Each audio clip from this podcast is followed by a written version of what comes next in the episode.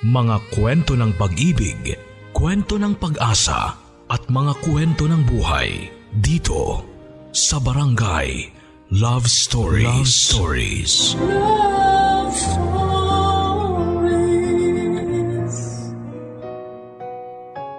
Pagpapatawad Isang salitang madaling bigkasin ngunit mahirap gawin.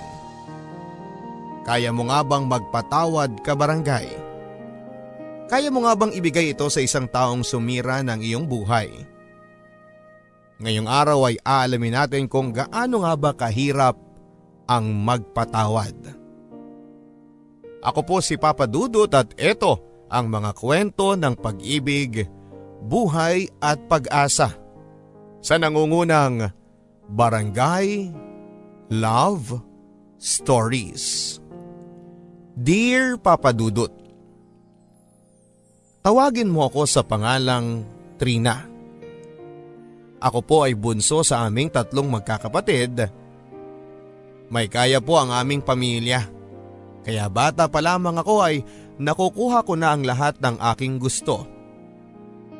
Si Papa ay isang kontraktor ng malalaking mga building kaya malaki ang kinikita niyang pera. Si mama naman ay businesswoman na nagbebenta ng mga alahas. Ako po ay nag-iisang babaeng anak, kaya naman overprotective kumbaga ang mga kuya sa akin. Nasa high school pa lamang ako noon ay marami na ang nagkakagusto sa akin. Dahil hindi naman po sa pagmamayabang papadudot ay marami nang nakapagsabi na maganda raw po ako. May mahabang buhok na may pagkakulot at mga bilugang mata na may mahabang pilik mata. Papa, si Trina o pagsabihan nyo nga po yan dahil feeling ko po may boyfriend na yan. Panunokso sa akin ni Kuya Red nang minsang dumating ako sa bahay na medyo madilim na. Totoo ba yon Trina? Ang sabi naman ni Papa na mukhang seryoso talaga. Hay nako pa, huwag ka pong maniwala dyan kay kuya. Ako magpapaligaw? No way! Ang pagtatanggi ko naman. O basta anak ha, no boyfriend muna habang nag-aaral ka. Ang sabi naman sa akin ni Papa. Kahit na busy yan sa kanyang trabaho si Papa, ni minsan ay hindi yan nagkulang ng oras sa amin papadudot. Kahit kay Mama. Masaya ang aming pamilya at wala na nga akong ibang mahihiling pa. At dahil nga sa pagiging bunsong babae ay hatid sundo ako nila kuya. Minsan naiinis na rin ako dahil parang para bang sinasakal nila ako masyado. Kaya naman nang makita ko si kuya sa may gate ng school ay hindi ko siya pinansin. Hoy Trina! Trina! Malakas na tawag ni kuya sa akin pero hindi ako lumilingon. Trina, yung kuya mo yata yun oh, andyan siya para sunduin ka. Para ka namang elementary. Ang sabi sa akin ni Jasmine nakaklase ko, sabay tawa nito. Ewan ko sa'yo, hayaan mo na lang at wag mo na lang pansinin. Ang sabi ko naman sa kanya pero maya maya pa ay nakita ko na si kuya na papalapit sa amin. Kaya naman wala na rin akong nagawa. Kanina pa kitang tinatawag pero parang wala kang naririnig ah. Gusto mo atang isumbong kita kay Papa? Ang panunumbat naman sa akin ni Kuya. E di isumbong mo. Ako naman ang kakampihan ni Papa eh. Hindi ba paborito niya ako? At saka bakit ka ba nandito? Hindi na ako bata para sunduin at ihatid pa. Ang sabi ko sa kanya na may halong pagkainis na. Aba Trina ha, ang lakasan ng loob mong magsalita ng ganyan. Umayos ka nga. Ang sabi naman niya sa akin. Nang mapansin kong pinagtitingin na kami ng mga tao ay tumigil na ako at sumama na ako kay kuya. Minsan talaga papadudot ay hindi ko maiwasang mainis dahil sa pagiging overprotective nila sa akin. High school na ako pero pakiramdam ko ay nasa elementarya pa lamang ako na kailangang diktahan kung ano ang dapat kong gawin. Alam kong para sa akin din naman ang lahat ng yon. Pero syempre kahit papaano ay gusto ko din naman na maging malaya. Yung wala bang iniisip? Mayaman nga kami pero pakiramdam ko ay nakakulong ako sa isang hawla. At hindi ko alam kung paano ako makakalipad at makakalaya. Tama ang sabi nila, walang permanente sa mundo. Akala ko papadudot ay tuloy-tuloy na ang pagiging masaya ng aking pamilya pero nagkamali ako. Bakit wala pa ang mama mo? Ang tanong sa akin ni Papa pagdating niya sa bahay. Ewan ko pa. Akala ko nga kasabay niyo na siya eh. Ang sabi ko naman. Napakunot noo si Papa. Ngayon lang nagabihan ng mama mo ah. Ang sabi pa nito sa akin. Napansin ko ang pag-aalala sa mga mata ni Papa. Pero maya maya lamang ay nakita ko na si mama sa may pintuan. O mahal, akala ko kung saan ka nagpunta Kanina ka pa namin hinahanap. Ang sabi ni Papa kay Mama.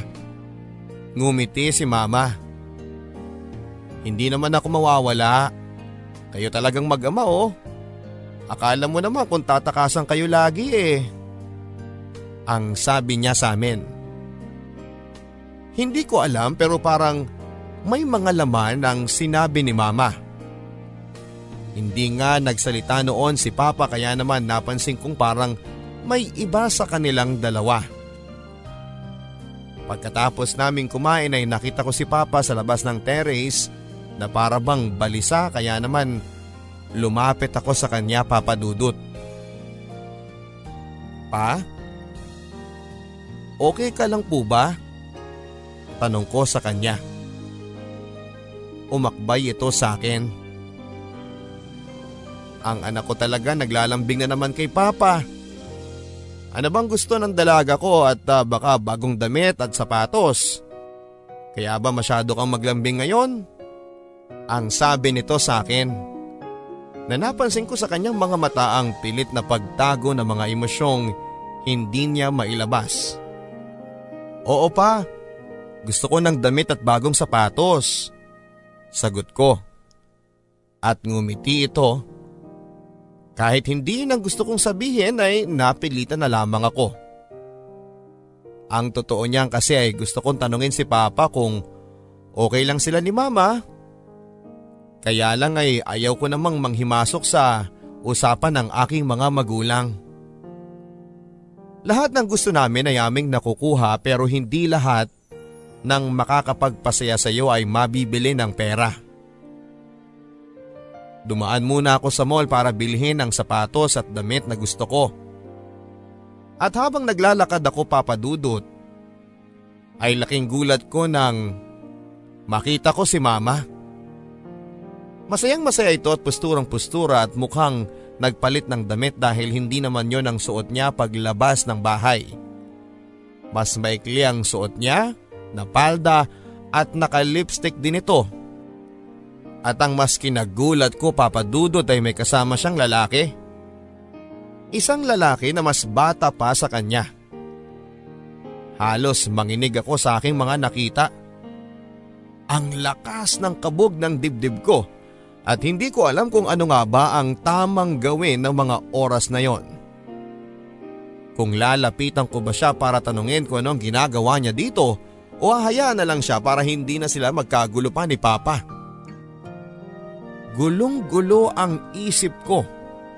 At mas lalo akong nakaramdam ng ines nang makita kong umakbay ang lalaki kay mama at hinalikan siya. Kaya pala halos gabihin na si mama sa pag-uwi dahil may kasama siyang iba. Kaya pala napansin kong hindi na halos sila nag-uusap ni Papa dahil sa mga pinaggagagawa niya. Nakaramdam ako ng puot kay mama. At dahil na rin sa sobrang pagkainis ko ay hindi na ako tumuloy pang bumili ng sapatos at ng damit. Ang daming tanong sa isipan ko. Kung bakit at paanong nagawa ni mama yon kay papa. At lalo na sa aming mga anak niya. Hindi naman nagkulang si papa sa pagmamahal kaya naman sobra akong naiinis kay mama. Hindi ko alam ang gagawin ko papadudot. Kung hahayaan ko na lang ba ang mga nakita ko o ipagtatapat ang katotohanan kay Papa. Sa bawat araw na nagdadaan ay hindi ko maiwasan ang magdamdam kay mama. Halos hindi ko na siya kayang kausapin dahil sa mga nakita ko pero ayokong makahalata si papa. Ang mga nakita kong pagtataksil ni mama ay hindi pa natapos doon. At isang mas mabigat na kasalanan ang nakita ko. Papauwi na ako ng bahay noon. Maaga akong umuwi dahil sa mga projects na kailangan kong tapusin. Kaya nauna na ako at sinabihan ko na lang si kuya na wag na niya akong daanan pa sa school. Mga bandang alas 5 na yun ng hapon. Nagtaka ako dahil nakasarado ang buong bahay. Mabuti na lamang at may dala akong susi. Kaya nabuksan ko ang pintuan sa kusina. Umakyat ako sa kwarto ko nang makarinig ako ng kaluskos kaya naman minabuti ko na nabuksan ang bakanting kwarto. Kung saan ay narinig ko ang tunog. Pagbukas ko ng pintuan, doon ko nakita ang pangyayari na naging rason para tuluyan ko nang kamuhian si mama. Nakita ko siya kasama ang kanyang kabit na mas bata ng halos isang dekada sa kanya. Nanlumo ako papadudot at halos mapaupo ako sa sobrang pangihina at hindi ko halos maibuka ang aking bibig para pagsalitaan si mama. Trina, Anong ginagawa mo dito? Ang gulat na gulat na tanong ni mama sa akin. Agad nitong kinuha ang damit niyang nakalapag sa sahig. Ma? Paano mo nagawa to? Ang malumanay kong tanong sa kanya. Pinilit kong magsalita papadudot dahil pakaramdam ko kapag hindi ko nasabi ang lahat ng iyon kay mama ay baka sumabog ang puot sa puso ko. Anak, wala naman kaming ginagawang masama ng Kuya Roger mo. Ang pagkukubli pa ni Mama. Makikita mo sa kanyang mga mata na para bang wala siyang pinagsisisihan sa kanyang mga ginawa. Ma? Naririnig mo ba yan sinasabi mo? Pinagtaksilan mo, hindi lang si Papa kundi pati na rin kaming mga anak mo. Hindi ko akalain man na Magagawa mo sa amin to? Ang sigaw ko sa kanya, naggalit na galit na. Anak, please. Isekreto mo muna ito. Ang pagsusumamo ni mama na itago ko ang kanyang kapusukan. Hindi ko alam ma. Hindi ko alam kung saan nagkulang si papa. Halos ibigay na niya ang lahat sa iyo pero kulang pa rin. Alam mo makakasira ng pamilya natin to pero ginawa mo pa rin ma. Bakit mo nagawa sa amin to? Ang sabi ko sa kanya. Tuluyan na ngang tumulo ang aking mga luha papadudot pero si mama walang ginawa para ma mawala ang galit ko sa kanya. Huwag ka nang magdrama dyan Trina. At huwag na huwag mong sasabihin sa papa mo ang mga nakita mo dahil kapag ginawa mo yon, Iiwan ko kayo at sasama na ako kay Roger. Nagkakaintindihan ba tayo Trina? Ang sabi ni mama sa akin. Napakawalang hiya nyo ma. Ako pa talagang tinakot ninyo. Wala akong pakialam kung sumama ka sa lalaking yan. Parehas kayong walang kwenta. Ang sabi ko sa kanya at hindi ko na napigilan ang galit ko papadudot kaya naman napalakas ang panunumbat ko kay mama. Sige, sabihin mo sa papa mo para malaman natin kung ano ang mas mahalaga sa kanya. At huwag na huwag mo akong pagsasalitaan ng ganyan Trina ha. Mama mo pa rin ako. Ang sabi nito sa akin. Wala akong inang kagaya mo. Ang sabi ko sa kanya sabay takbo at pasok sa kwarto at sarado ng pintuan. Iniyak ko lahat ng aking nararamdaman at hindi ko alam kung ano ang gagawin ko. Kung sasabihin ko ba lahat kay Papa para maghiwalay na sila ni Mama at hayaan na lamang na mawalan kami ng ina o itago ang lahat ng aking mga nakita. At magpakamartir para lang hindi kami mawala ng isang ina. Gulong-gulo ako papadudot. At hindi ko alam kung ano ang aking gagawin. Sa kagustuhan ko papadudot na maging maayos pa rin ang aming pamilya ay itinago ko ang lahat ng lihim ni mama. Ngunit nagkalamat na rin ang aming pagsasama na hindi talaga tulad ng dati. Dahil sa sama ng loob ko papadudot ay nabarkada ako hanggang sa tumungtong ako ng kolehiyo at kung sino-sinong tao ang aking nakasalamuha. At sa pagiging pabaya ko, bumagsak ang lahat ng subjects ko. Anak, ano bang nangyayari sa iyo? Ang sabi sa akin ni Papa na noon ay nag-aalala. Pa pwede ba? Pagod ako magpapahinga na ako.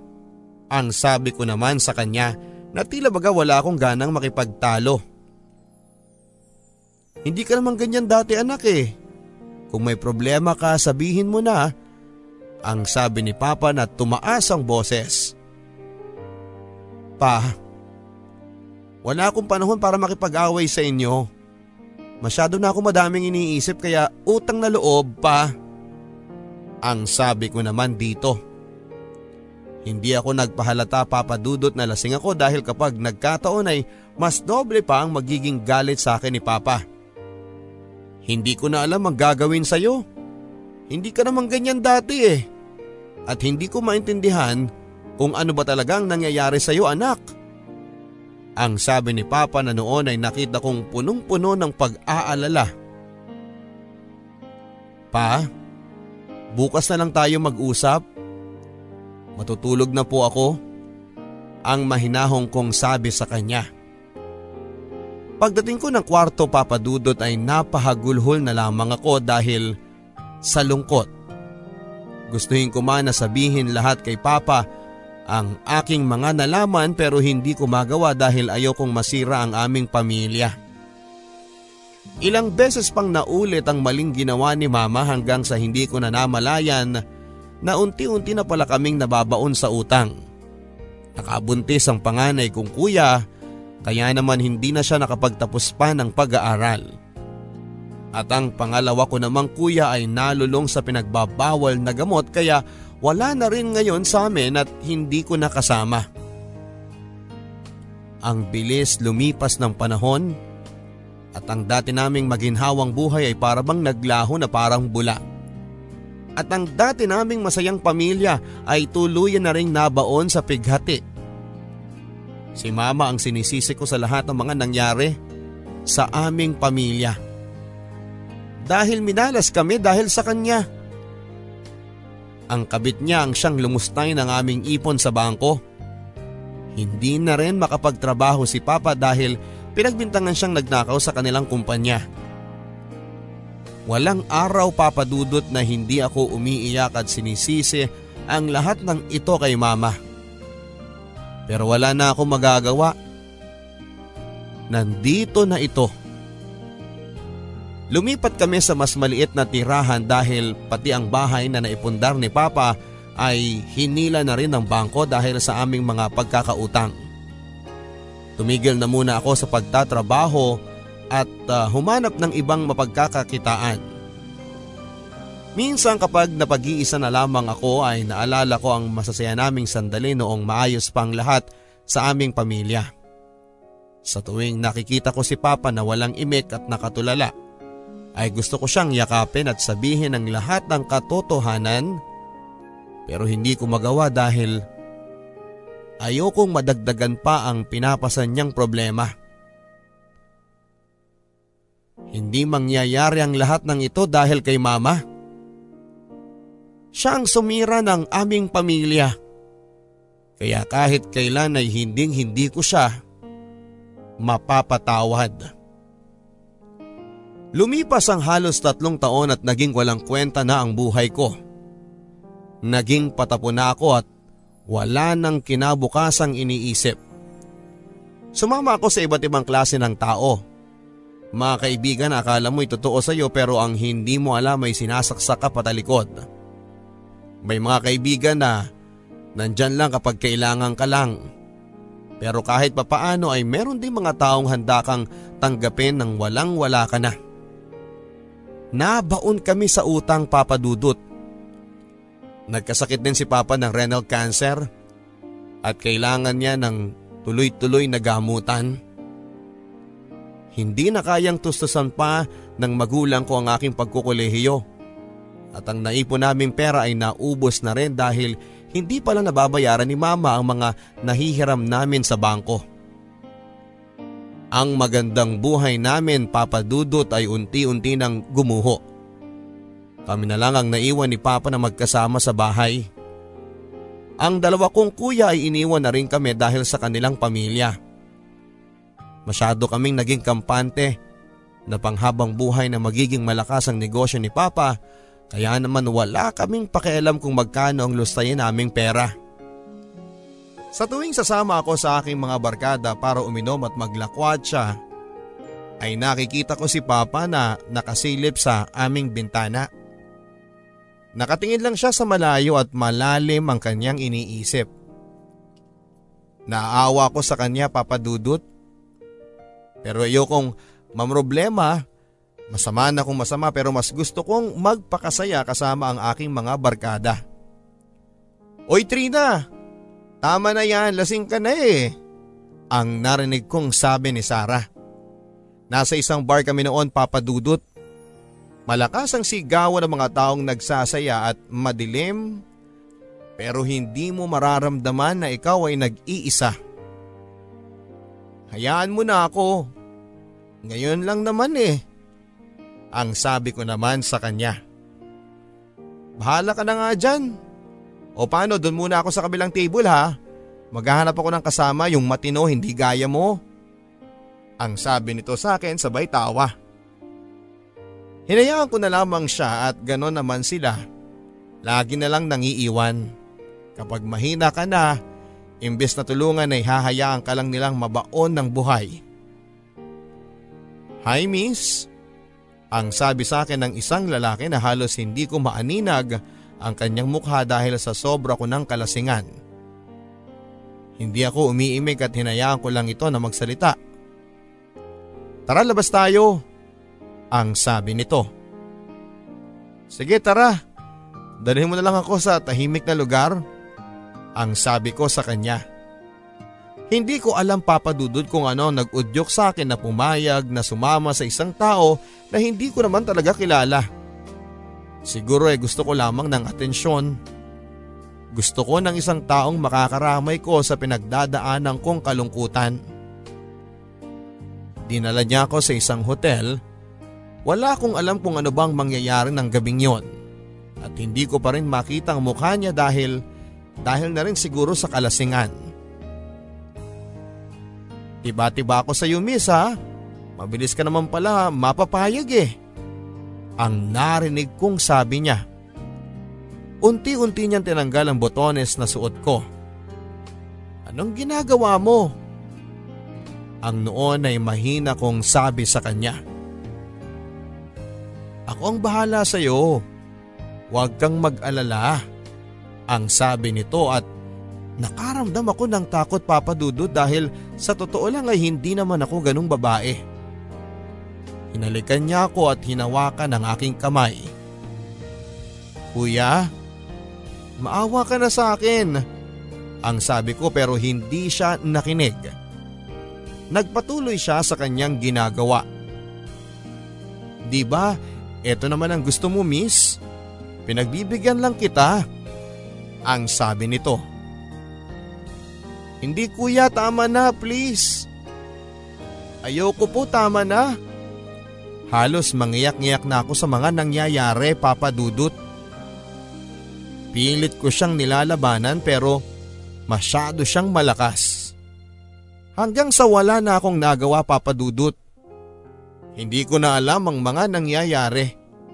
Wala akong lakas para ipaglaban ang aking sarili. Napaluha na lamang ako. Biglang bumalik sa aking mga alaala ang masasayang kahapon namin nila mama at papa. Walang problema at maginhawa ang buhay. Pero dahil kay mama, eto ang nangyari sa amin. Nasira ang pamilya ko. Gumuho ang kabuhayan namin at naging basura ang buhay ko. At sa gabing yon ng aking buhay papadudot ay ninais ko na lang sana na hindi na lang ako magising. Para mawala na ang sakit na aking nararamdaman.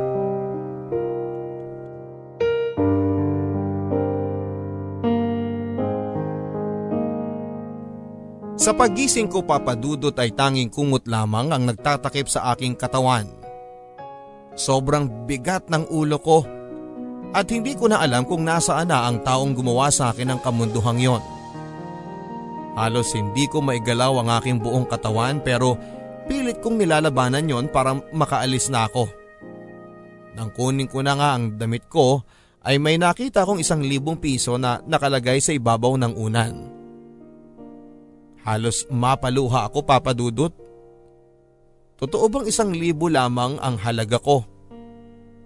Ganon na nga lang ba ako kadaling iwanan? Pag uwi ko ng bahay ay nakita ako ni Papa. Napansin niya ang namumugto kong mga mata. Anak, saan ka naman ba nang galing? Hindi ka na naman umuwi kagabi. Ang sabi niya sa akin. Nakita ko ang pag-aalala sa kanyang mga mata. Kasama ko po ang mga kaibigan ko pa. Malumanay na sagot ko sa kanya. Batid ni Papa na may mabigat akong pinagdadaanan papadudot kaya muli siyang nagtanong. Anak, okay ka lang ba talaga? Ang sabi niya. Oo naman pa. At saka huwag niyo na akong intindihin. Ito nga pala pa oh, pandagdag sa gamot ninyo. Alam ko naman na hirap na tayo ngayon eh. Hayaan niyo pa, mamaya ay maghahanap ako ng trabaho. Ang sabi ko dito. Anak, pasensya ka na ha. Hindi mo dapat nararanasan ang mga ganitong bagay. Dapat nag-aaral ka at nagagawa mo ang lahat ng gusto mo. Ang sabi ni Papa sa akin. Tama siya. Kung sana ay hindi kami nawala ng magandang buhay, marahil ay hindi ito nangyayari sa akin. Pero siguro nakarma kami dahil sa ginawa ni mama. Pa, wala na po tayong magagawa. Andito na to eh. Ang sabi ko naman dito. Hindi bali anak. Alam kong may katapusan din ang lahat ng ito. Ang sabi ni Papa na bahagya namang ngumiti sa akin. Masakit ang katawan ko pero mas masakit ang makitang ganoon si Papa na wala na lang wala na lang ako magawa para tulungan siya. Napag-isip-isip ko papadudot na humanap ng trabaho. Sa edad kong 17 na hindi man lang nakatungtong ng kolehiyo, ay hindi ko alam kung anong klaseng trabaho ang naghihintay sa akin hanggang sa makita ko ang isang night bar na nangangailangan ng waitress. Pagpasok ko pa lamang doon papadudot ay bumungad na ang mga babaeng manipis sa mga kasuotan na kitang kita ang kanilang mga kaluluwa. Ninais kong umalis na lamang doon at humanap ng ibang trabaho kaya lang may isang lalaking pumigil sa akin. Oh miss, mag apply ka din ba? Ang tanong niya sa akin na nakangiti pa. Ah hindi po kuya, ang maikling sabi ko. Aalis na sana ako nang hinawakan niya ang aking braso. Sandali, magwe-waitress ka lang at hindi mo gagawin ang katulad ng mga yan. Ang sabi nito sabay turo ng babaeng nagsasayaw sa entablado at pinapanood ng mga kalalakihan. Kailangan mo ng pera hindi ba? Ang sabi nitong muli sa akin. Opo, Tugon ko naman. Halika na at magsisimula ka ng trabaho ngayon. Ang sabi nito sa akin. Sumunod ako sa kanya at hindi na tumanggi pa papadudot. Hindi ko alam kung ano ang mangyayari sa pagpayag kong yon pero ang mahalaga sa akin ngayon ay ang makahanap ng pera para kay Papa. Tama ang sabi ni Boss Papadudut. Waitress lang ako doon at hindi ganoon kaikli ang suot ko. Hindi din ako nagpapatibol dahil ayoko din. Dalawang buwan din akong nasanay sa ganoong setup ng aking buhay hanggang sa maramdaman ko na lamang na may nagbabago sa aking katawan. Mabilis na akong mapagod at minsan pa nga ay nakakaramdam ako ng hilo at pagsusuka. Natatakot ako na baka may sakit ako pero higit pa pala sa sakit ang dadanasin ko. Minabuti ko magpunta sa ospital at magpatingin. Dok, ano nga ba ang sakit ko? Bakit ba ako laging nahihilo at nagsusuka? Malala na po ba ang sakit ko? Ang sunod-sunod kong tanong sa doktor. Ah, iha, wala ka bang mga magulang? Ang tanong nito sa akin. Meron po dok, yung papa ko po nakasama ko po sa bahay. Ang sagot ko sa kanya. Gusto ko din siyang makausap sa kalagayan mo. Ang sabi nito. Dok, bakit po ba?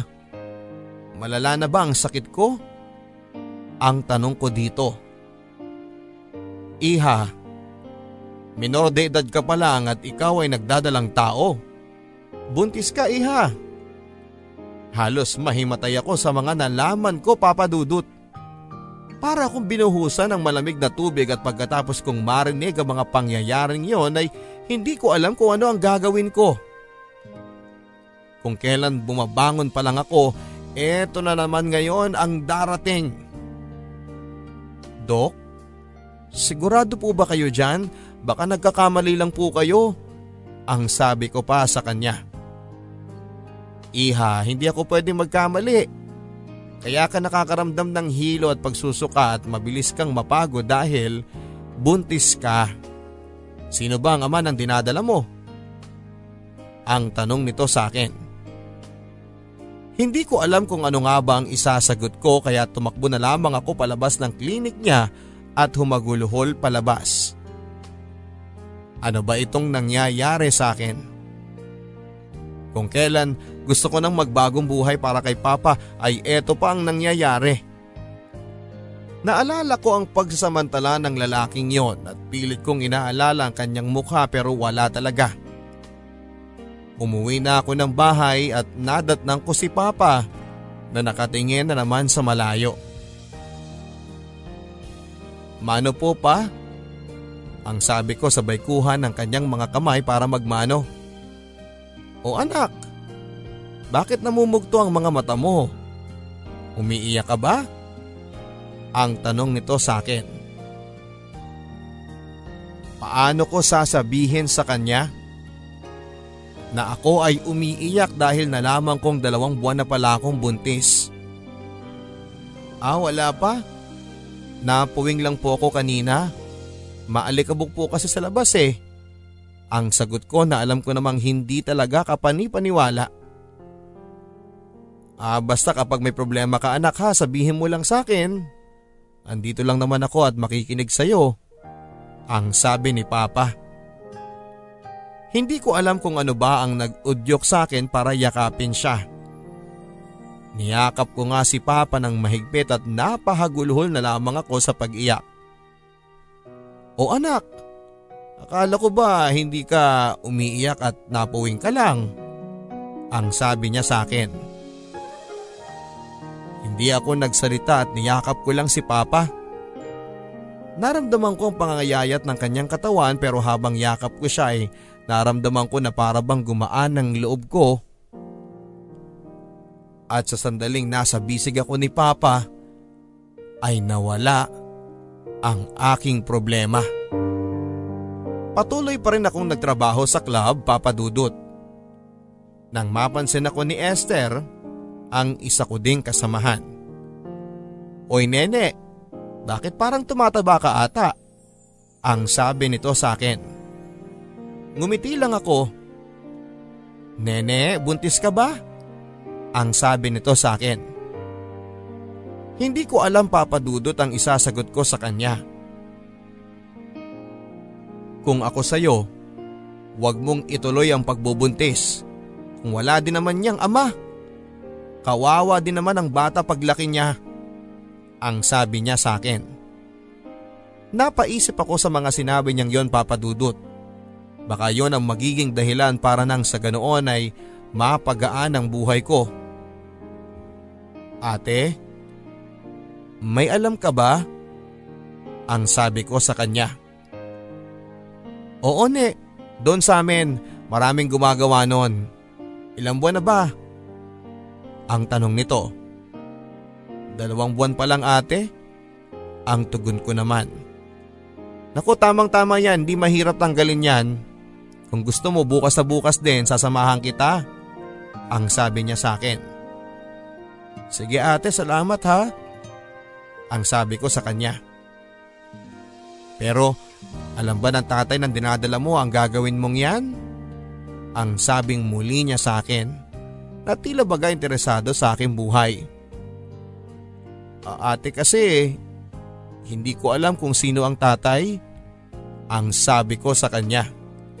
Paano hindi mo alam? Ang tanong niya. Lasing na lasing kasi ako noon eh tapos may lalaki nagdala sa akin sa hotel. Tapos hindi ko na alam kung anong nangyari. Sa sobrang kalasingan ko hindi ko matandaan ang itsura niya. Pinagsamantalahan niya ako ate.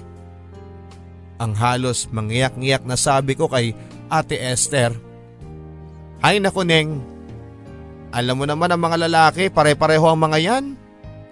Dahil pagkatapos kang pagsawaan itatapong ka lang. Mabuti pala talaga na gawin mo yun. Kawawa din naman kasi siya na masisilayan niyang mundo na walang kinikilalang ama at saka ang bata-bata mo pa.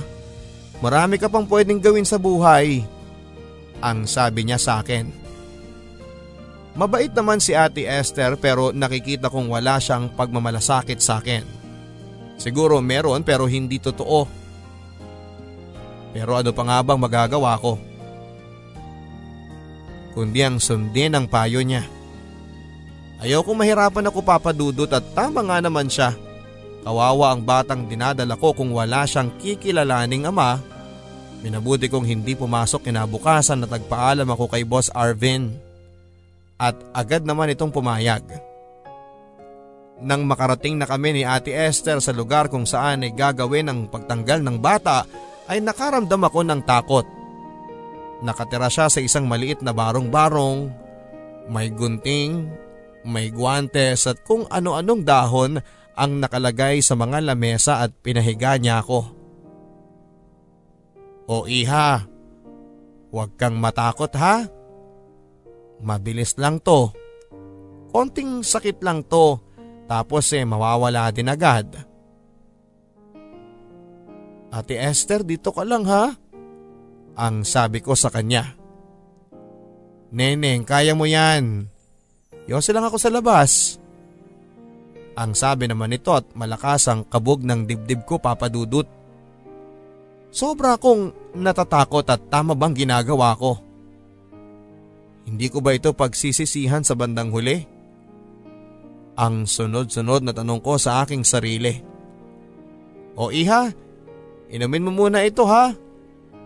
Ang sabi ng matandang yon na siguro nga ay mga nasa edad 60 habang humihit-hit pa siya ng tabako. Bigla ko naalala si Papa at nang inumin ko na sana ang laman ng basong yon ay bigla ko itong natabig at natapon. Marahil ay senyales na mali ang ginagawa ko. Manang hindi ko na po ipapalaglag ang bata.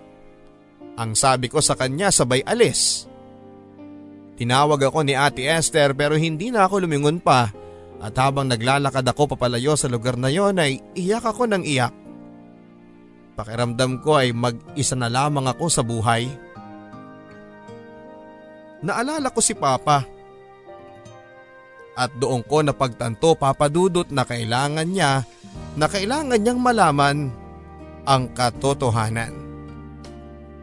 Hindi ko alam kung paano ko sasabihin kay Papa ang lahat ng nangyari sa akin. Kaya naman minabuti kong siya na mismo makapansin ng unti-unting paglaki ng tiyan ko. Nagpatuloy pa rin ako sa pagtatrabaho sa bar para nang sa ganoon ay matustusan ko pa rin ang pangangailangan namin. Anak, may hindi ka ba sinasabi sa akin? Ang tanong nito sa akin. Papa, sorry po. Buntis po ako. Ang sabi ko sa kanya. Nakita ko ang pangingilid ng luha ni Papa. Anak, sino ang ama? Kailan pa? Ang sabi nito at ramdam ko ang pagkagulat ni Papa sa mga nangyari. Papa, hindi ko po alam kung sino eh.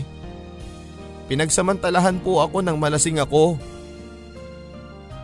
Pilit ko siyang pinigilan pero nangyari pa rin ng gusto niyang mangyari. Papa, sorry. Umiiyak kong sabi sa kanya. Anak, ako ang dapat na humingi ng tawad sa iyo. Dahil napabayaan kita. Dahil na rin sa sitwasyon ko.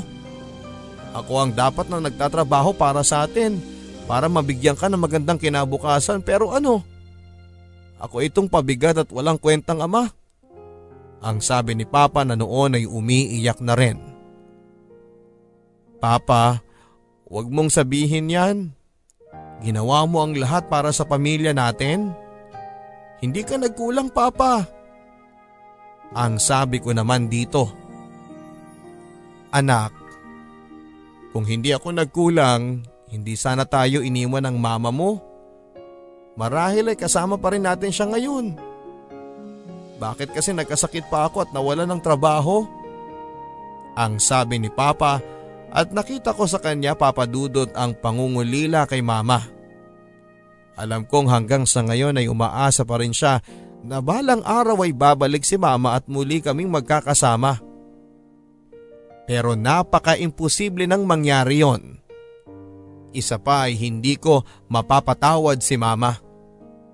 Sapagkat kung hindi dahil sa kanya, hindi kami makakarma ng ganito. Papa, Patawarin mo ko. Hindi ko alam na mabubuo ang batang ito dahil sa kamundohang ginawa ng lalaking yun. Hindi ko alam ang gagawin ko papa. At hindi ko alam kung paano ko bubuhayin ang bata. Kaya nag-decide akong ipalaglag siya pero hindi ko tinuloy dahil hindi ko kayang pumatay ng isang buhay. Dahil sa pagiging makasarili ko. Ang sabi ko kay Papa. Tumayo ito at lumapit sa akin. Anak tahan na. Huwag ka nang umiyak. Andito si Papa. Bubuhayin natin ang bata at hindi niya kailangang pagbayaran ng isang kasalanang hindi naman niya ginawa. Bigyan natin siya ng, ng pagkakataon na masilayan ang ganda ng buhay. Pero paano ko siya bubuhayin, Papa? Ang tanong ko dito. Anak, lahat ng nangyayari sa atin ay may dahilan at naniniwala ako na balang araw, mauunawaan din natin kung ano nga ba ang nais iparating sa atin ng tadhana. Pangako, kasama mo kong anak at hinding hindi kita iiwanan. Ang sabi ni Papa. Tama ang sabi niya Papa Dudut. Siguro nga sa akin ay Ibinigay ito dahil may dahilan ng Diyos kung bakit ito nangyayari. At alam ko din na lahat ng ito ay kakayanin ko dahil kasama ko si Papa. Kaya naman mas lalo ko pang pinagbutihan ang trabaho ko dahil nadagdagan ang rason ko para magsumikap sa buhay.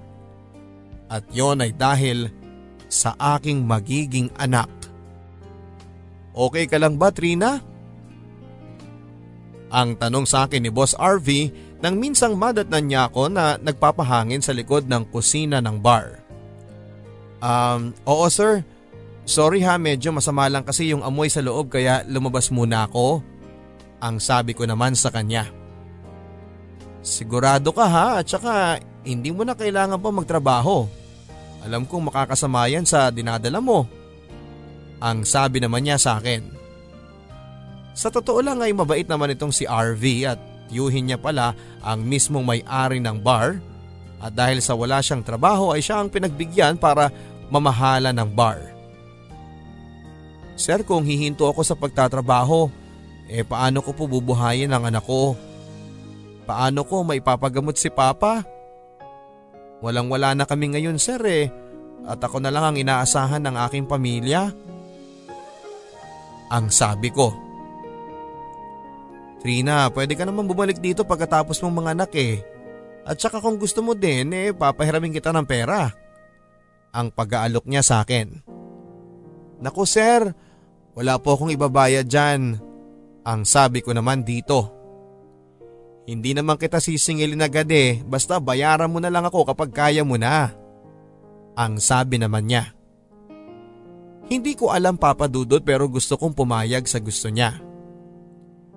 Sige sir kung mapilit po kayo eh kukunin ko na. Ang sabi ko naman dito na nakangiti.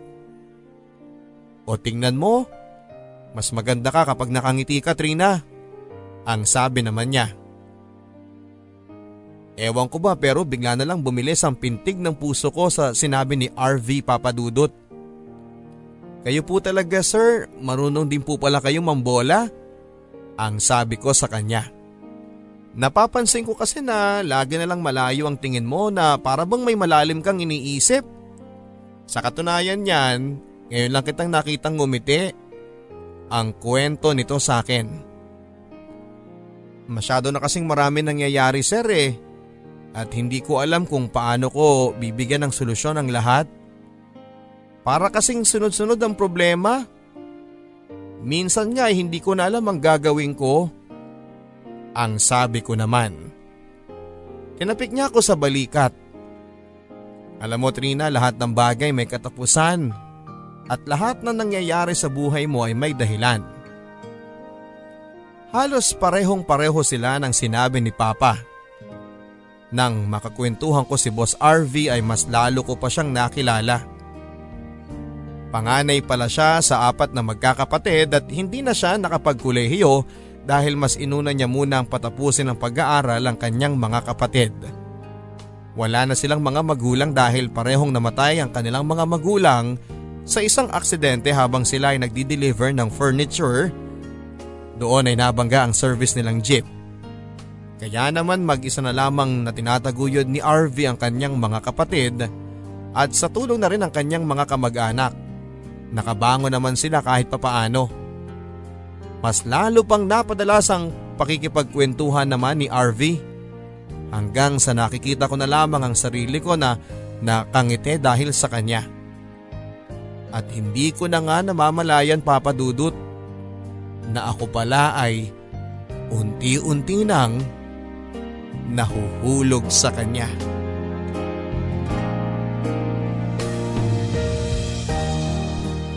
Hindi na nga ako nakapasok sa bar papadudot dahil sa aking pagdadalang tao pero magkaganon pa man ay lagi akong pinupuntahan ni RV. Lagi siyang may dalang prutas at kung ano-ano pa. Hindi ko alam kung ano ba talaga ang ibig sabihin ng kanyang ipinapakita sa akin pero natutuwa ako papadudot at ramdam kong espesyal ako sa kanya. Hanggang sa Nanganak na nga ako ng isang baby boy na pinangalanan kong Matthew. Ang gwapo naman ng apo ko, ang sabi sa akin ni Papa. Nakita ko ang galak sa kanyang mga mata papadudot. Papa, paano ko siya bubuhayin? Ang tanong ko kay Papa.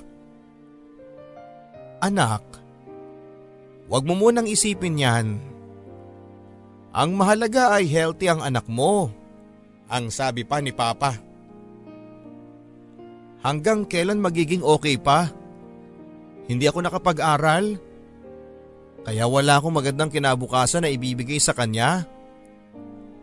Hinawakan ni Papa ang buhok ko at hinalikan ako sa noo ko. Anak naman, namumroblema ka na kaagad eh dapat nga magsaya ka kasi may regalo sa iyo ngayon ng Diyos na dapat mong pagtuunan ng pansin. Ang sabi naman ni Papa sa akin, Bahagya akong sinilip ang aking anak. Noon ay napatulo ang luha ko. Dahil sa mura kong edad ay magiging ina na ako. Isang ina na walang magiging katuwang sa buhay. Pasalamat lang ako at andyan si Papa dahil kung wala siya ay hindi ko talaga alam ang gagawin ko. Lumipas ang araw at buwan hanggang sa muli na ako nakabalik sa aking trabaho. Waiter pa rin ang naging trabaho ko sa gabi at si Papa ang nagtsatsagang nag-aalaga sa anak ko. Sabi ko sa kanya kapag nakaipon na ako ay saka na lang ako kukuha ng kasambahay para may maging katuwang na rin siya sa pag-aalaga. Dahil ayaw ko din namang mapagod siya dahil sa kanyang sakit. Pero naging madalas ang pagkakasakit ng anak ko. Dahil sa kakulangan niya ng vitamins. Nahihiya naman akong humingi ng tulong kay RV dahil masyado na siyang maraming naibigay sa akin. Sumabay pa ang gamutan ni Papa. Hindi ko na alam kung ano nga ba ang aking uunahin. Oy Neng, kung ako sa'yo, magpatibol ka na. Ang sabi sa akin ni Ate Esther. Magpatibol? Ang pag-uulit ko ng tanong. Oo, yung bang sasamahan mo ang customer para uminom tapos ay makikipagkwentuhan ka sa kanila. Tapos pwede ka nang magpabayad ng malaking halaga. Hindi gaya sa pagiging waitress mo. Nako, hindi mabubuhay ang anak mo sa ganyan. Kung gusto mo nga eh, pwede ka ding magpalabas sa mga yan. Pihado, pagkakaguluhan ka ng mga yan. Ang litanya ni Ate Esther sa akin. Napaisip ako papadudot kung pwede ko kayang gawin yon. Pag uwi ko ng bahay ay nakita kong bukas pa ang ilaw kaya naman tinawag ko si Papa. Pa? Pa, nasan po kayo? Ang tawag ko dito. Nakita ko ang kwarto namin at narinig ko din ang iyak ng anak ko. Anak, nandito ako. Halika dito at kailangan nating itakbo ang anak mo sa ospital. Inaapoy siya anak ng lagnat. Ang sabi ni Papa. Dali-dali ko itong kinunguha at sinakay sa tricycle. Sa pagdating ko ng ospital ay doon ko nalaman na may butas pala ang puso ng anak ko. Halos gumuho ang mundo ko sa aking mga nalaman. At hindi ko alam kung ano nga ba ang mangyayari sa akin. Basta ang iniisip ko lamang ay kung paano ko maisasalba ang buhay ng aking anak. Wala na akong ibang makakapitan kundi ang sarili ko lamang papadudot. Lumabas ako kasama ang isang lalaking hindi ko kakilala na alam ko naman kung ano ang habol sa akin. Hindi ko na alam ang gagawin ko kaya pumayag na lamang akong gawin niya. Ang lahat ng gusto niya sa akin. Kapalit ng buhay ng anak ko. Naalala ko lalaking naging dahilan ng miserable kong buhay ay ang lalaking pinagsamantalahan ako. Hindi lang yun isang beses na nangyari. Isa, dalawa, tatlo at hindi ko na mabilang ang mga lalaking pinapayag kong paglaruan ng aking pagkababae para lang maisalba ko ang buhay ng aking anak. At hindi nga ako nabigo dahil unti-unti ay naresolba ang aking problema. Kahit ang kapalit nito ay ang pangliliit ko sa aking sarili. Papasok na ako sa bar nang makita ko si RV na nasa labas. Hi boss, ang bungad ko sa kanya. Trina, bakit hindi ka humingi ng tulong sa akin? Ang sabi nito na may pagdidiin. Ano bang sinasabi mo dyan, boss? Ang pagmamaang maangan ko kahit na alam ko naman ang kanyang tinutukoy. Trina, hindi mo kailangan gawin yon. Sana nagsabi ka sa akin para matulungan kita. Ang sabi nito. Masyado ka ng maraming naitulong RV at ayokong samantalahin yon ang sabi ko sa kanya. Yan ba talagang dahilan mo o hinahanap-hanap mo ang ginagawa sa iyo ng lalaki? Nagpantig ang aking mga tenga at para bagang binuhusan ako ng kumukulong tubig sa sobrang galit ko sa aking mga narinig. Huwag na wag mong sasabihin yan sa akin dahil hindi mo alam ang pinagdadaanan ko. Hindi mo alam na gusto kong paliguan ng kumukulong tubig ang katawan ko para mawala ang pandidiri ko sa aking sarili. Tapos sasabihin mo yan sa akin? Ang kapal naman ng mukha mo. Hindi porket marami ka nang naitulong sa akin ay malakas na ang loob mo para pagsalitaan ako ng ganyan. Ang sabi ko sa kanya.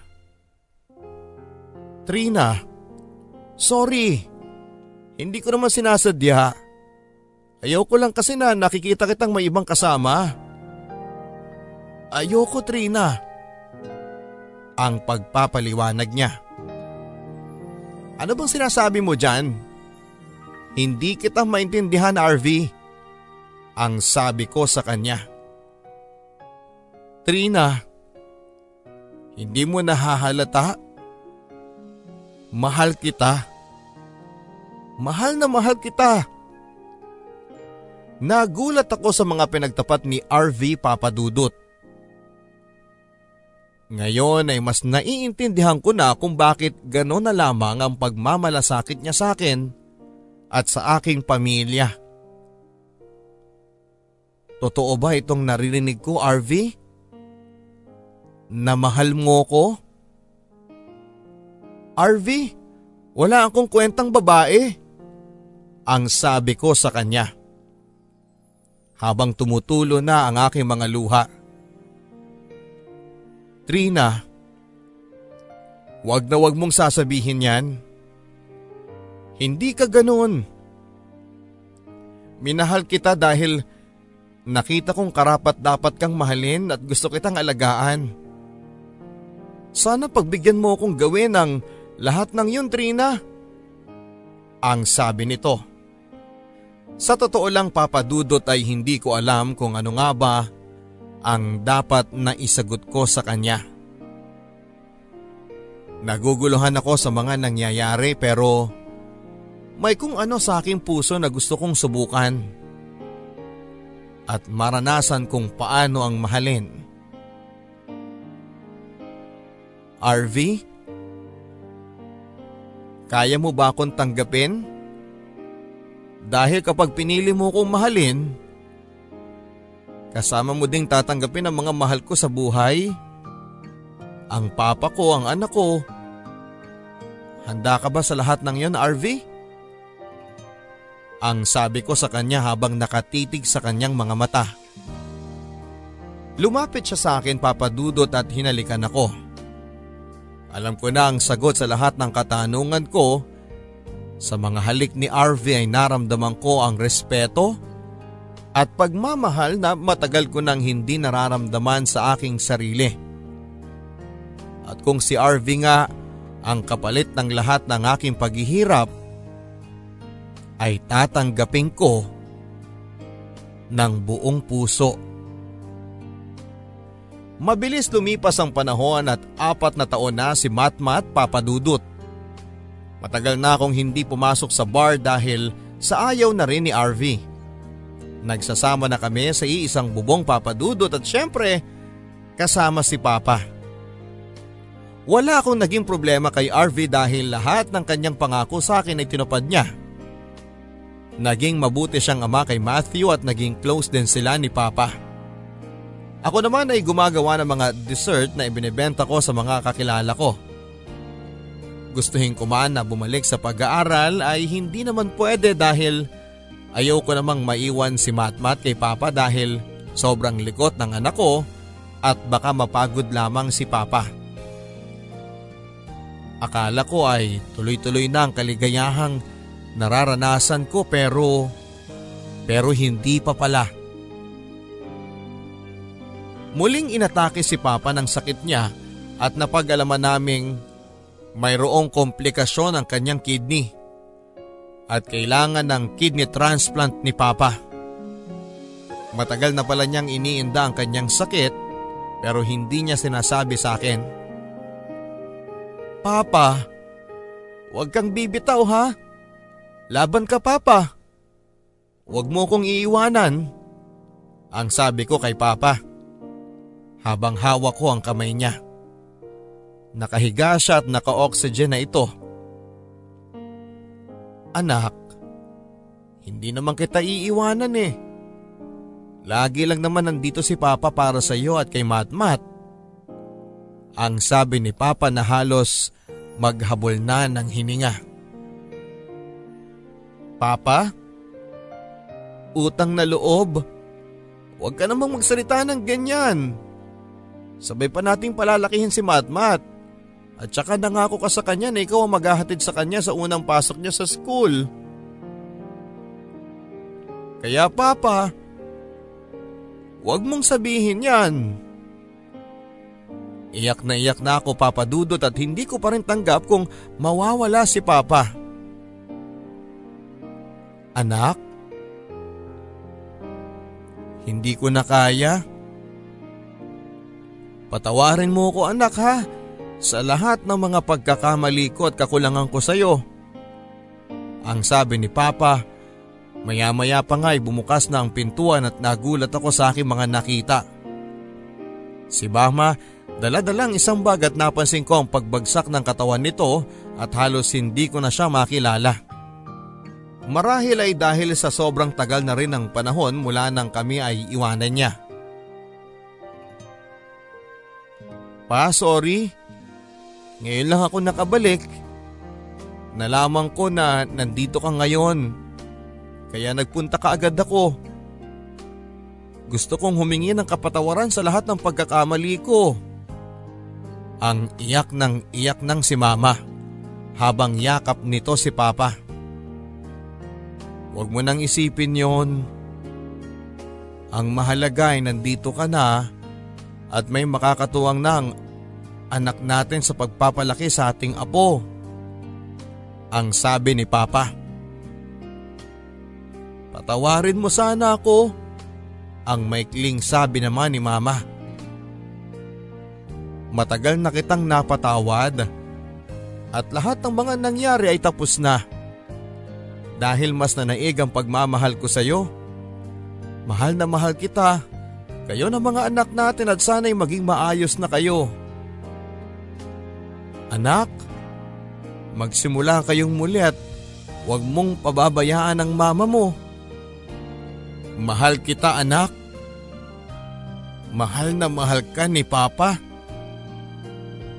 At yun na nga papadudot ang kahuli-hulihang salitang binitawan ni Papa. Hanggang ngayon ay hindi ko pa rin matanggap na wala na siya. Na hindi ko na siya makikitang nakikipaglaro kay Matmat sa tuwing maaga itong nagigising. Wala na akong kasabay na magkape tuwing umaga at wala na rin akong takbuhan sa tuwing ako ay may problema. Pero kahit ganoon ang nangyari ay mananatili pa rin ang mga pangaral ni Papa sa akin na huwag susuko sa buhay dahil lahat ng problema ay may dahilan. Na balang araw ay magiging daan para maging matatag tayo. Ang hindi ko alam ngayon papadudot ay kung paano ko muling tatanggapin si mama. Gayong sariwa pa rin sa aking isipan ang lahat ng ginawa niya sa amin. Kaya ko pa nga ba siyang patawarin? Gayong eto ang ipinangako ko kay Papa. Ano ang gagawin ko? Kaya ko pa nga bang tanggapin ang taong sumira ng aking buhay? Pagkatapos ng isang linggo papadudot ay hinatid na namin sa kanyang huling hantungan si Papa. Sobrang bigat sa dibdib na mawalan ka ng taong minamahal mo. Akala ko'y wala nang masasakit pa doon pero nagkamali ako. Dahil mas masakit pala na makita ang taong sumira sa buhay mo. Anak, kumain ka na ba? Ang tanong sa akin ni mama pagdating ko ng bahay. Kumain na ako. Maigli kong tugon sa kanya. Pinatulog ko na nga pala si Matmat Kanina ka pa niyang hinihintay, ang sabi ni mama. Alam kong gumagawa lang ito ng dahilan para makipag-usap. Paulit-ulit yon na eksena papadudot. Napapagod na akong tiisin na araw-araw ko siyang nakikita. Mahal, hindi mo ba talaga mapapatawad ang mama mo? Ang tanong sa akin ni RV nang minsan kaming kumain sa labas. Alam mo naman ang sagot ko dyan, hindi ba? Mahirap ang magtiwala tapos eh bigla na lang sisirain. Ayoko sa mga ganong tao. Ang sabi ko sa kanya. Nakita ko na parang balisa si RV kapag tungkol sa pagpapatawad ang aming pinag-uusapan. Bigla tuloy akong nagkaroon ng kutob na baka may iba siya. Eh paano kung may magawa akong kasalanan mahal? Hindi mo rin ba ako mapapatawad? Ang tanong niya sa akin. Aba syempre naman. Alam mo, mahal, napakahirap naman ng magpatawad. Lalo na kapag malaki ang naging kasalanan sa iyo ng tao. At lalong lalo na kung ang kasalanan ito ay nakakaapekto sa buong buhay mo. Ang litanya ko sa kanya. Hindi na ito nagsalita pa at nagpatuloy na lamang sa kanyang pagkain. At dahil nga sa kutob ko ay nagpunta ako sa bar na pinagtatrabahuhan nito. Hindi ko pinaalam na nandun ako pero nabigo ako na makita na may iba si RV kaya naman umuwi na lamang ako. Hanggang sa nakita ko ang tito niya. O Trina, bakit hindi ka pumasok sa loob? Ang tanong ng tito niya. Minsan ko lang itong nakilala noong binyag ni Matmat dahil sa sobra daw itong abala sa kanyang negosyo at isa na rito ang bar. Ah hindi po tito, graduate na po ako sa mga ganyan. Ang sabi ko naman sa kanya. Eh papasok ka lang naman doon at kakain eh. Ikaw talaga. At saka malaki ng pinagbago mo. Hindi talaga ako makapaniwala na mahahanap ka ni RV. Ang sabi nito sa akin. Napakunot noo ako dahil sa sinabi niyang hinanap ako ni RV. Hinanap? Saan tito? Ang sabi ko naman sa kanya. Nako, dati pa kasi nung hindi pa kayo nagkakilala, eh sinusundan-sundan kanya sa bar na madalas ninyong puntahan ng mga kaibigan mo. Madalas ka daw niyang makitang lasing at saka ang sungit-sungit mo daw. Kaya nga pinayuhan ko na kung hindi ka madaan sa santong dasalan, dapat ay daanin ka sa santong paspasan.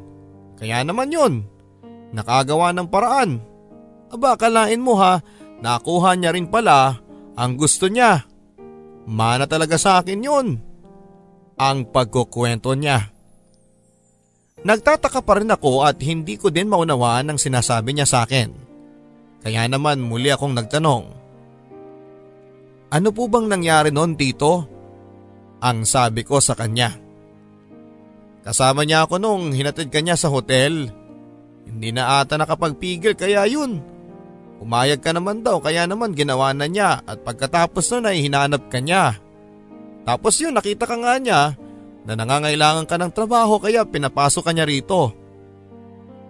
Habang sinasabi ng tito niya ang lahat ng yon ay nabuo ko na ang lahat ng pangyayari. Hindi ako makapaniwala papadudot na ang taong sumira pala ng buhay ko ay walang iba kundi ang taong minahal at pinagkatiwalaan ko Walang iba kundi si RV. Siya ang taong nagsamantala sa akin. At hindi ko maalis-alis sa isipan ko kung paano ko siya pinigilang gawin ang bagay na yon pero ginawa pa rin niya. Hindi ko alam kung paano ko siya haharapin ngayon. Bakit ganon papadudot? Lahat na lang ng taong minahal ko. Kung hindi ako iiwanan, ay lolokohin lang pala ako.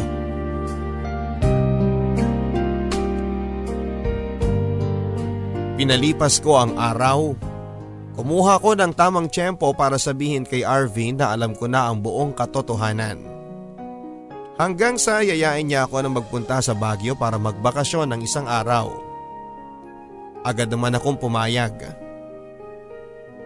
Mahal, kaya kita dinala dito dahil may gusto sana akong tanungin sa iyo eh.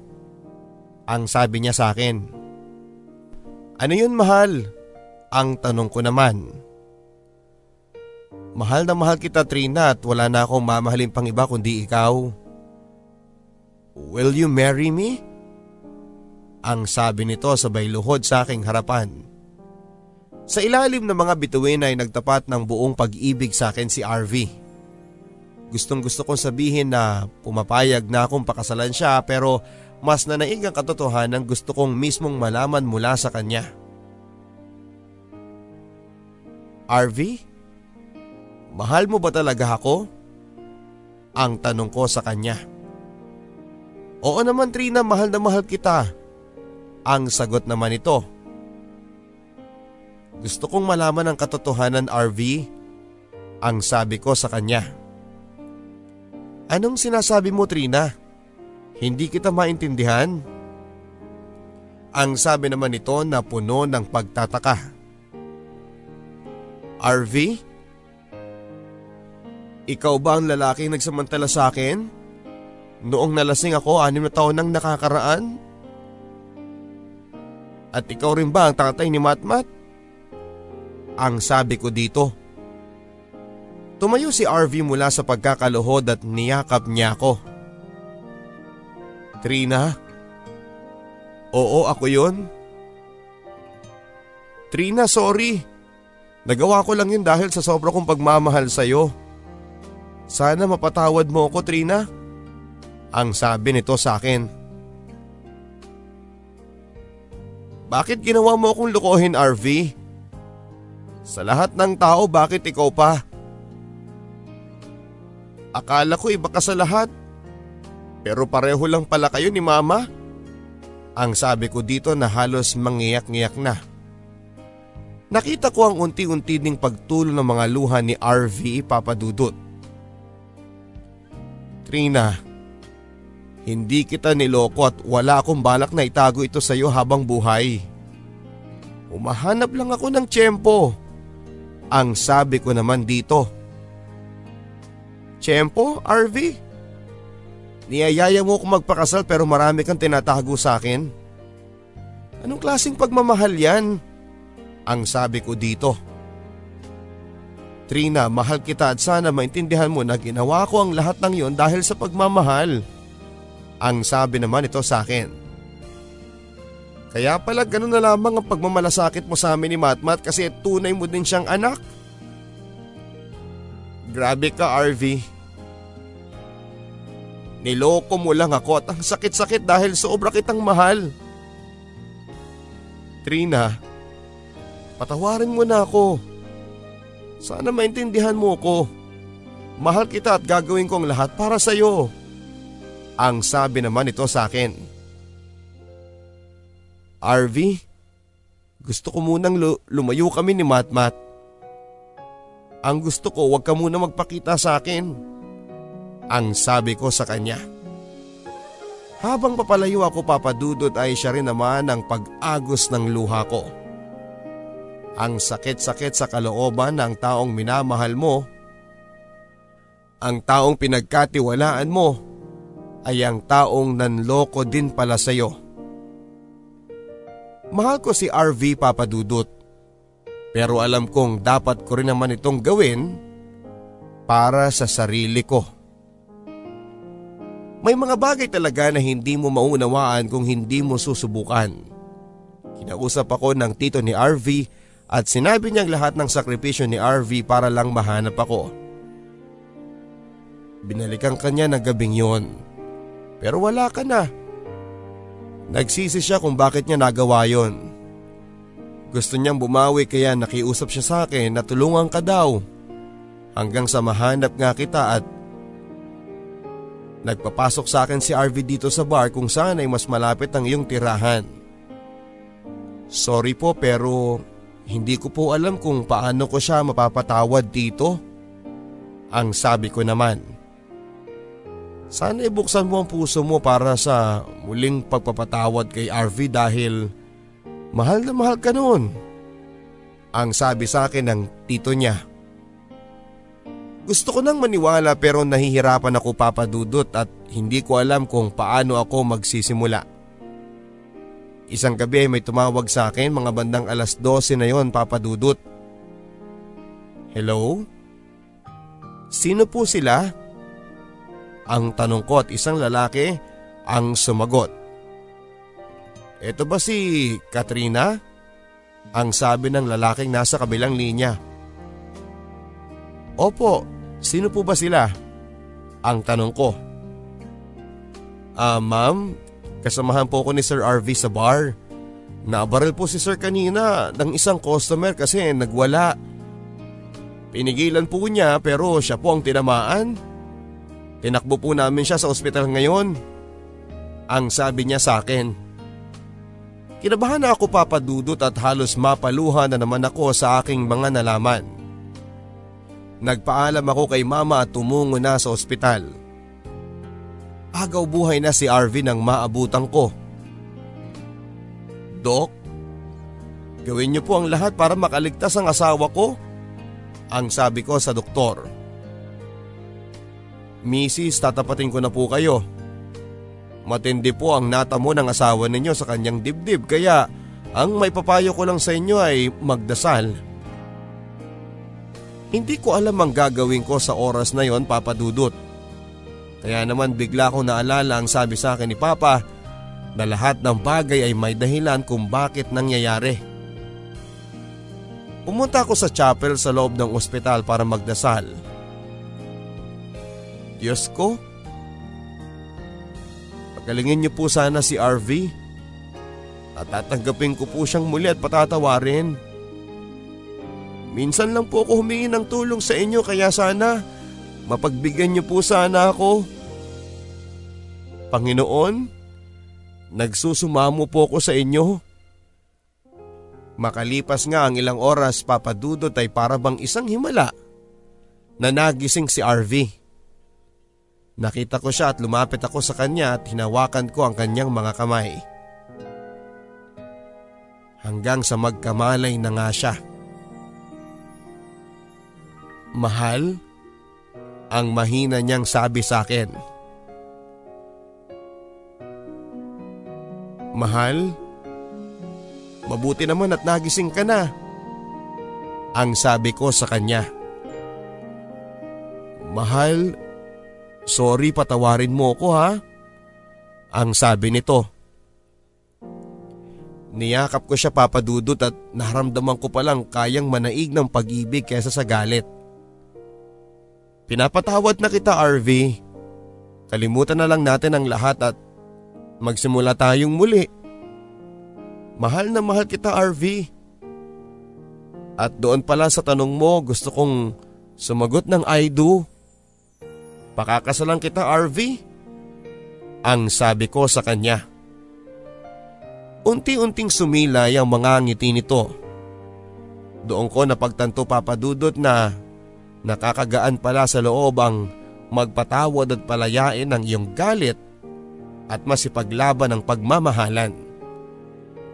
Alam kong eto na nga papadudot ang simula ng aming pagbabago. Muli na nga bumalik ang lahat sa dati sa pagitan namin ni RV. Ngunit may isang tao pa akong gustong bigyan ng kapatawaran. Mahal, alam mo laging nagpapakwento yan si mama sa, sa akin tungkol sa'yo.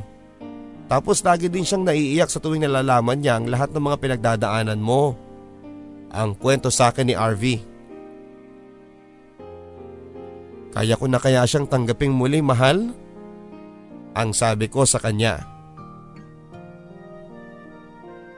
Mahal, kung ang Diyos nga ay marunong magpatawad, tayo pa kayang mga nilalang niya? Nagawa mo nga akong patawarin, kaya alam kong magagawa mo din siyang patawarin. Ang kailangan mo lang gawin ay buksan muli ang puso mo. Tama si RV Papadudot. Kung siya ay napatawad ko bakit hindi ko magawa sa sarili kong ina. Kaya naman ginawa ko ang lahat upang magkausap kami ni mama. Tamang tama dahil kaarawan niya kinabukasan. Laking gulat na lang ni mama nang may mga nakahanda na sa lamesa at may cake pa siya na nakalagay ang happy birthday mama, we love you. Happy birthday Lola! Ang sigaw ng anak ko kay mama.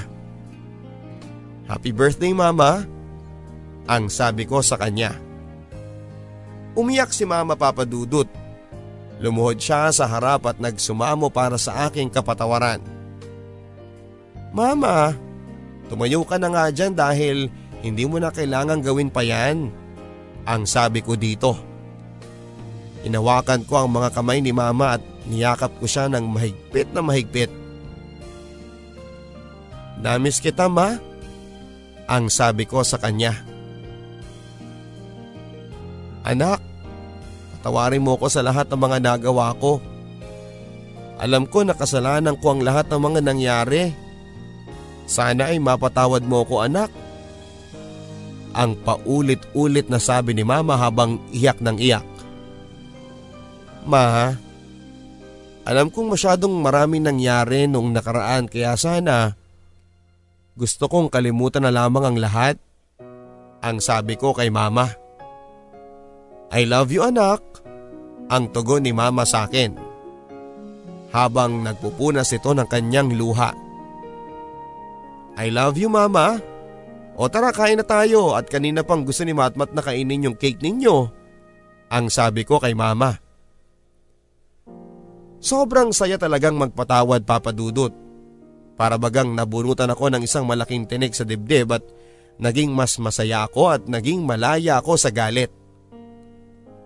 Proud ako sa iyo mahal at maswerte kami dahil napatawad mo kami ng mama mo. Ang sabi ni RV sa akin. Mahal na mahal din kita RV. At alam kong wala akong hindi kayang gawin basta nandiyan ka lang. Kayo ni Matmat at ni Mama. Kayo ang lakas ko na gagamitin ko sa pagharap sa marami pang mga pagsubok. Alam kong mas marami pang mga mabibigat na suliranin ang kakaharapin ko at alam kong kayang-kaya ko ito. Ang lahat ng yon dahil buong buo na ako.